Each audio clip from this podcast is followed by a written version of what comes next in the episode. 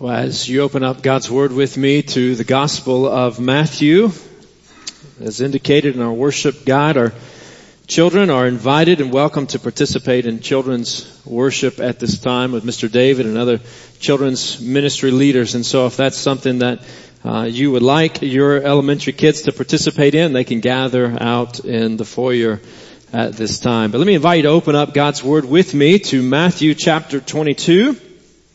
So we begin a new message series today, and as we just sang, uh, our God is great. He is great. He is good. Those are not simply words that Christians sing, right? But they're declarations about the character of our God, the God that we've gathered in the name of and for the glory of this morning. God is great, God is good, God is gracious, and He is worthy of our exaltation and our undivided attention and affection even now, right now.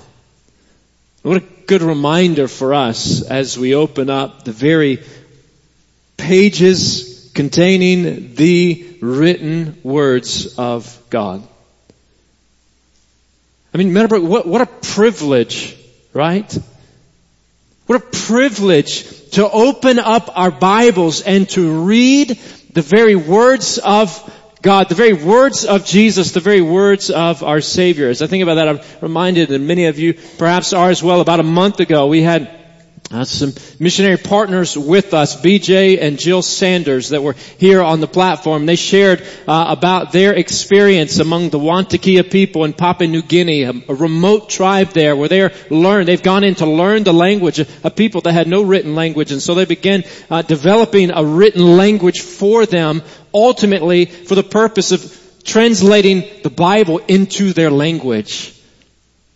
Oh, how much we take for granted that we have the Word of God with us today. So let me invite you to hear the very words of our Savior, the very words of God recorded in Matthew's Gospel, Matthew chapter 22, verses 34 through 40. As you find your place there in the Bible, let me invite you to join me standing, uh, whether in body or in spirit, for the reading of God's holy word. Matthew chapter 22, verse 34. The Bible reads this way. It says, hearing that Jesus had silenced the Sadducees, the Pharisees got together. One of them, an expert in the law, tested him with this question. Teacher, which is the greatest commandment in the law? Jesus replied, Love the Lord your God with all your heart and with all your soul and with all your mind. This is the first and greatest commandment. And the second is like it. Love your neighbor as yourself. All the law and the prophets hang on these two commandments. Would you pause with me for prayer? Father, we thank you for these words, Lord, your words, the words of our Savior, Lord, the eternal Son of God, the Lord of all. We thank you for these words of Jesus recorded in your holy word. Father, guide us now by the presence of your Spirit that we might rightly understand them and apply them to our lives as your people living today. It's in the name of Jesus we pray. Amen. You may be seated. If you've spent any time at all in church, perhaps not even in church, then you have heard this text. You have heard these words. This text contains what we believers call the great commandment. Really, the great commandments, right? Because Jesus gives us two. Implying that they are inseparable. He even says all the law and the prophets, meaning all of the Old Testament scriptures, all the Hebrew scriptures hang on these two commandments. And these commandments provide a foundation for our present message series, sermon series that we begin today titled Loving My Neighbor. And so over the next few weeks, I want us to consider what it means to love our neighbors. I dare say that every one of us would say that's a good thing to do. Of course we should love our neighbors, but who is my neighbor? Who are my neighbors? That's, that's a question that our Lord, that's a question that Jesus answers, but before we can even begin to properly engage that question, we need to consider the first command. We need to, we need to consider the, the greatest commandment. Love the Lord your God. You see, in the context of Jesus' life, the context of his ministry, the, the religious elite of his day, you might think priests, pastors, elders, scribes, Bible scholars, whatever you want to call him were out to get him. They were out to get him. They were out to trap Jesus doing or saying something wrong. And so they would often ask him questions to test his Bible knowledge. Really his knowledge of the scriptures at the time, which is our Old Testament. Questions about things like paying taxes to Caesar. Questions about uh, the resurrection. And now a question about the greatest commandment.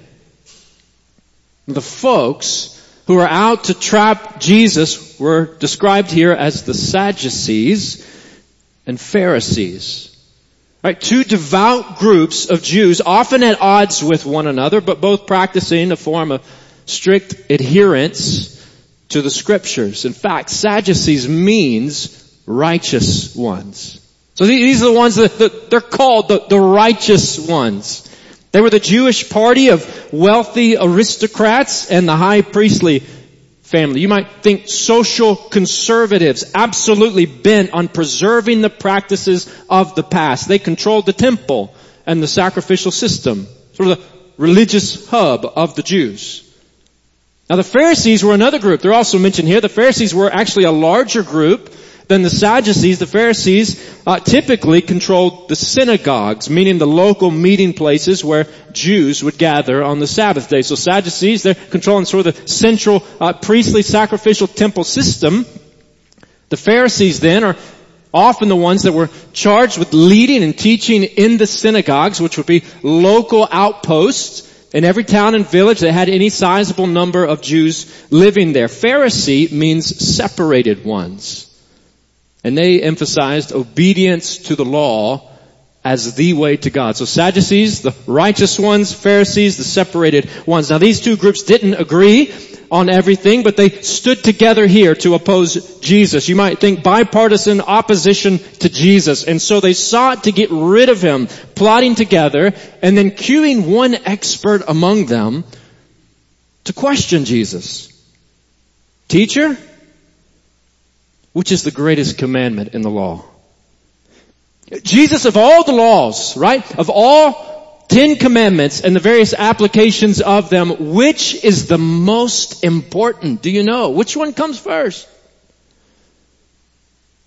Now this was not a question of debate. In fact, every practicing Jew knew the Shema, of Deuteronomy 6 that we looked at a few weeks ago on Father's Day that began this way. Hear, O Israel, the Lord our God, the Lord is one. You shall love the Lord your God with all your heart, with all your soul, and with all your strength. A central command, instruction, passage from God to His people that was repeated twice daily by faithful Jews and every Sabbath day as part of the Sabbath service in the synagogue as a confession of faith in God. It was a way of saying, God, I, I, I believe in you. I believe this is who you are and I am committed to obey you. And so this is the response they were looking for from Jesus. Right? Every Sadducee, every Pharisee, and every commoner in Israel knew this foundational instruction of God. And yet these folks were talking to God and didn't even recognize Him. Friends, this is a reminder for us, perhaps a caution, a warning for us that you can know the Word of the Lord and not know the Lord of the Word. You can know the, the Word of the Lord, you can know the Word of God and not truly know the Lord of the Word. Did you, did you know that? Yikes. Church, I don't know about you, but that really, that reality attested to by Jesus scares me a bit. It frightens me on the surface. This little interaction between Jesus and the Bible drillers of his day should perk the ears of every church-going, Bible-reading resident of the Bible Belt in Birmingham, Alabama. Oh, Meadowbrook. Oh, family, may we always be more interested in knowing the Lord than we are in knowing about the Lord. Now don't get me wrong. We come to know the Lord through His Word. He speaks to us through His Word. This is why when we gather for worship week after week, we, we don't just gather and sing songs of praise. Certainly we gather and we sing because we're commanded to in God's Word, but that's not all we do. We don't just gather and have a service of singing. We open the Word because we need to hear from the Lord. We want to know the Lord. The Bible tells us the truth. Theology helps us know God, but theology is not God. We read the Word, we hear the Word, we memorize the Word, not as an end in itself, but as a means to know our God. Now this lawyer in our text, this lawyer was a Jewish lawyer, meaning he was an expert in the Old Testament law of God. He knew the scriptures, right? He knew them well. But even so, imagine the irony here. So I thought about that. It reminded me that some years ago in seminary studies, I had the privilege of using a book for Hebrew called Introducing Biblical Hebrew. A very basic introduction to a very different language than I'm used to. And that particular textbook was written by a guy named uh, Allen Ross. Now you know who taught me that class in the classroom? Allen Ross In fact, some of you may remember he's preached even here for us a couple times, several years ago. But this would sort of be like me uh, going home and studying the Hebrew uh, textbook just a bit, learning the alphabet, and then coming to class and say, uh, "Excuse me, Dr. Ross, uh, you you got that wrong," and correcting him based on something I read in his own his own book. Right here, this this guy, this expert in the law is going to the one who gives the law, who gives the word of God. One of them, an expert in the law, an expert in what? In God's law, tested Jesus. Right? The eternal son of God with this question. See, this guy and other experts knew the Shema. No doubt. They had memorized Deuteronomy chapter 6 verse 4. Hear, O Israel, the Lord our God, the Lord is one. This is who He is. They knew this. But they weren't living Deuteronomy 6 5. Love the Lord your God with all your heart and with all your soul and with all your strength. You see, to them, knowledge was more important than obedience. It was mind over heart. Certainly they had an obedience. They did. That was very visible, but it was an external obedience. It was about what they knew and what they did, but not about who they knew and for whom they did it. And the same is true for many religious folks today. Church, you can do the work of the Lord without loving the Lord. You can know the word of the Lord and not know the Lord of the word, and you can do the work of the Lord without really loving the Lord. Reminded of a prominent message in the name of the Bible, in the name of Christianity in our day, really over the last several decades, a prosperity gospel, a health and wealth gospel that has made much ground, certainly through TV ministries, but beyond that, some of the best known names, most known names, pastors and preachers that are saying much truth based on the scriptures, but twisting it in such a way where it's no longer truth. It's no longer about the Lord. It's about me or it's about them. It's about making a name for themselves. Doing the work of the Lord perhaps without really loving the Lord. Or we think maybe some of the abuse scandals that have been exposed in the church. I'm talking about a sin here and there. I'm talking about those that have been deeply rooted in generations of sin, scandalous skin, sin that dishonors God in such a way as to say these are folks that are perhaps saying the truth of the gospel but not living according to it. Certainly have not been greatly affected by it. You can do the work of the Lord without loving the Lord. You can go through the motions and never be stirred in the heart. Friends, you can attend church, you can vote pro-life, you can quote scripture, you can give to charity, and you can still be far from God. And if that's your faith, not only does it miss the mark of God's desire for you, but it's also going to be rather stale and self-absorbed. I don't know about you, but every now and then before bed, I like to eat a bowl of cereal. And I think I came by this naturally because I remember just about every night growing up, my dad was finish up dinner, he could eat, and then he would have a bowl of cereal. And I don't know how you um, categorize cereals, but there seems to be a couple different general categories. There's like brown cereals and shades of brown, and then there's colorful cereals. And I, I like I like both. I don't want to discriminate in that way. And so the other day, uh, before bed, I was a little hungry, a little munchy, and so I went to the kitchen and I looked at what we had, and I pulled out a box of Lucky Charms. Now tricks are for kids, but Lucky Charms for grown-ups. So I pulled out a box of Lucky Charms and I began to pour a box of some Lucky Charms into a bowl, and I noticed quickly that something was off about these uh, Lucky Charms. These were Lucky Charms, and there were no marshmallows in these Lucky Charms.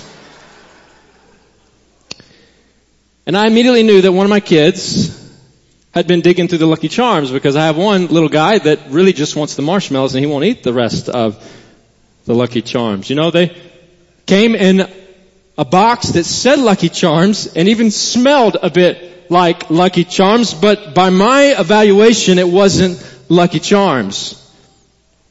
The Christians, right theology, good theology, paired with good works, but lacking affection for Jesus Christ is not the Christian faith any more than lightly frosted cereal with no charms is Lucky Charms, even if it's poured out of a red box made by General Mills with a sparkling rainbow across the front. You see, when God gives His people this most important, this first and greatest commandment through His servant Moses, He says to them, love the Lord your God with all your heart and with all your soul and with all your strength. He says, these commandments that I give you today are to be on your hearts.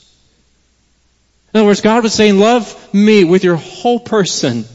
Give all of you, all of you to me, with all of you. Only then will you truly be able to obey the Lord. And the reason we love Him, as we sang earlier, because He loved us first. Right? So much so that He delivered us from our Egypt. That He rescued us from our sins. That He brought us out to bring us into relationship with Him. And Jesus rightly answered the question. He rightly responded to the lawyer's question. Love God. That's the greatest commandment. But you know, if you see God as just a judge to appease, or as just a ruler to obey, you won't truly love Him. Certainly He is a judge and He is a ruler. He is the sovereign one. He is the almighty one, the almighty maker of heaven and earth, but He is also Savior and He is provider. He's a giver and sustainer and redeemer of lives that have been broken by sin. And if you see Him as such, if we see Him as such for who He really is, then God's Spirit, the Holy Spirit will begin to stir our hearts to love Him and to love others as a natural and inseparable response to our love for Him. This is the first and greatest commandment. And the second is like it. Love your neighbor as yourself. You know, the expert didn't ask for a second commandment, but Jesus gave it anyway. He couldn't help it because commandments one and two go hand in hand. What do I mean? Here's what I mean. You will love your neighbor if you love the Lord. You're gonna love your neighbor if you love the Lord. If I'm struggling to love my neighbor, I'm struggling to love the Lord, for the Lord loves my neighbor. And the second is like it. Love your neighbor as yourself. To love God is to have faith in Him and to delight in Him above everything. And friends, when we love God like this, we naturally begin to love others. For not only does what's important to God become important to us, but we begin to see ourselves as the unlovable neighbor, undeserving and yet receiving the unfailing love of our God. John says we love because he first loved us. If anyone says, I love God, yet hates his brother, he's a liar. For anyone who does not love his brother whom he has seen cannot love God whom he has not seen. And he has given us this command. Whoever loves God must also love his brother. G. Campbell Morgan, the famous British evangelist and predecessor of Martyn Lloyd-Jones at Westminster Chapel in the first part of the 20th century said this. He said, the second commandment comes out of the first is related to the first, not standing even in distinction from it. The second is like the first, kin to it, belonging to it, the outward expression of it. You will love your neighbor if you love the Lord. And so will I. And so Meadowbrook, Jesus calls these the greatest commandments. But even so, don't think you can come by them naturally. This is not natural for sinners. Self-absorbed Sinners, don't, don't think like the rich man who told Jesus he had kept all God's laws. I've done them all. Yeah, I've done these since I was a boy. Yet who wouldn't give his heart to Christ. The truth is he hadn't kept them, not truly. Neither had the righteous Sadducees or the separated Pharisees. For there's no one righteous, not even one. Certainly not me. And not even you. We too have broken God's law. We have failed to love the Lord with all our hearts and soul and our mind. We have failed to love our neighbors as ourselves. We have not done it. We have broken the greatest commandments. We haven't done it and can't do it. Not on our own. But here's the gospel. Christ has done it for us. Christ has done it. He has come and He has loved the Lord God with all his heart, soul, mind, and strength. And he always loved his neighbor as, him, as himself. Friends, we don't love the Lord. We haven't, and we don't, not the way God deserves, not as he has loved us. And yet he loves us with a steadfast love, with an unfailing love. Friend, did you know God loves you? He loves you so much so that he sent his son to be your Savior, to be our Savior, to rescue us, to rescue us so that we can know and enjoy His love forever, so that we can love Him in return forever and evermore. God frees us to love Him and others with all we are. He frees us to do it. He enables us to do it. We can't do it. God frees us to love Him and others with all that we are. He takes away the guilt of our sin and the burden of trying to keep His law. Christ has kept it for us. He has given His life, His perfect life in place of us, and He has imputed His righteousness, His perfect standing with God to us, so that we no longer hopelessly strive to obey the greatest commandments of God, but rather joyfully love and obey the Lord as the Spirit of God impresses His gracious character upon our hearts again and again and again. God frees us to love Him and others with all that we are. So do you love Him? Have you been freed to love Him?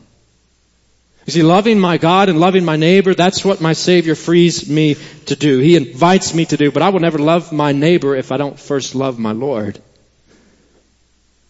So I want to close this morning with two immediate application points for us in the coming week.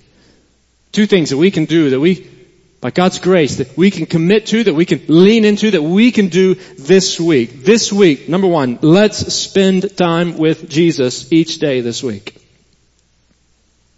Spend time with the Lord every day this week.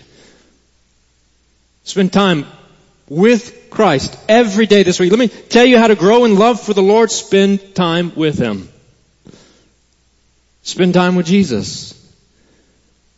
He's quite lovable and I'm quite confident that the more we're with Him, reading His Word, conversing with Him in prayer, considering His gospel, we will grow in love for Him. Jesus replied, love the Lord your God with all your heart and with all your soul and with all your mind. This is the first and greatest commandment. So let's spend time with Jesus every day, each day, this week, and Let's see how God stirs our hearts toward Him. And the second is like it. Love your neighbor as yourself. All the law and the prophets hang on these two commandments. In the coming weeks, we're going to continue looking at Christ's words. We're going to ask the question, who, who is my neighbor? We're going to look at some different groups that I think comprise who our neighbors are. But for now, neighbor means neighbor. So Meadowbrook, let's pray specifically for a neighbor this week. Let's pray for a neighbor. Let's commit this week to spend time with Jesus every day and let's also commit to pray for a neighbor specifically this week. As we spend time with Jesus, let's make part of that time praying for a neighbor. And as we do, as we do, I believe God's Spirit, the Holy Spirit, the Spirit of God will free us and He will use us to follow our Savior's example and joyfully practice these greatest commandments. So church, let's begin now. Let's pray that He would lead us. Let's pray that He would guide us. You pray with me? Father, we pray that you would. Lord, that you would lead us, that you would be praised by us, that you would be glorified in us. And Father, we acknowledge even now that we have not obeyed even these two first greatest commandments, the greatest commandment. Father, we have not loved you with all that we are. We certainly have not loved our neighbors as ourselves. Forgive us for that. And Lord, we also acknowledge that even so, despite our sin and rebellion, Lord, you have saved us. Lord, Christ has come. And He has done what we could not and did not do. Lord, He has taken what we alone deserve and given us His position, His righteousness before you in our place. And so Father, may that gospel truth stir our hearts and lead us to want to walk with you. Lord, to want to follow Jesus, to surrender to you, to spend time with you day by day by day. Father, lead us to love you. We want to love you because you loved us first. And Father, may that love stir us to love our neighbors as ourselves. And Father, guide us now by your Spirit that we might rightly respond to the truths of your word, that we might give you the adoration and praise and submission due you. It's in the name of Jesus we pray. Amen.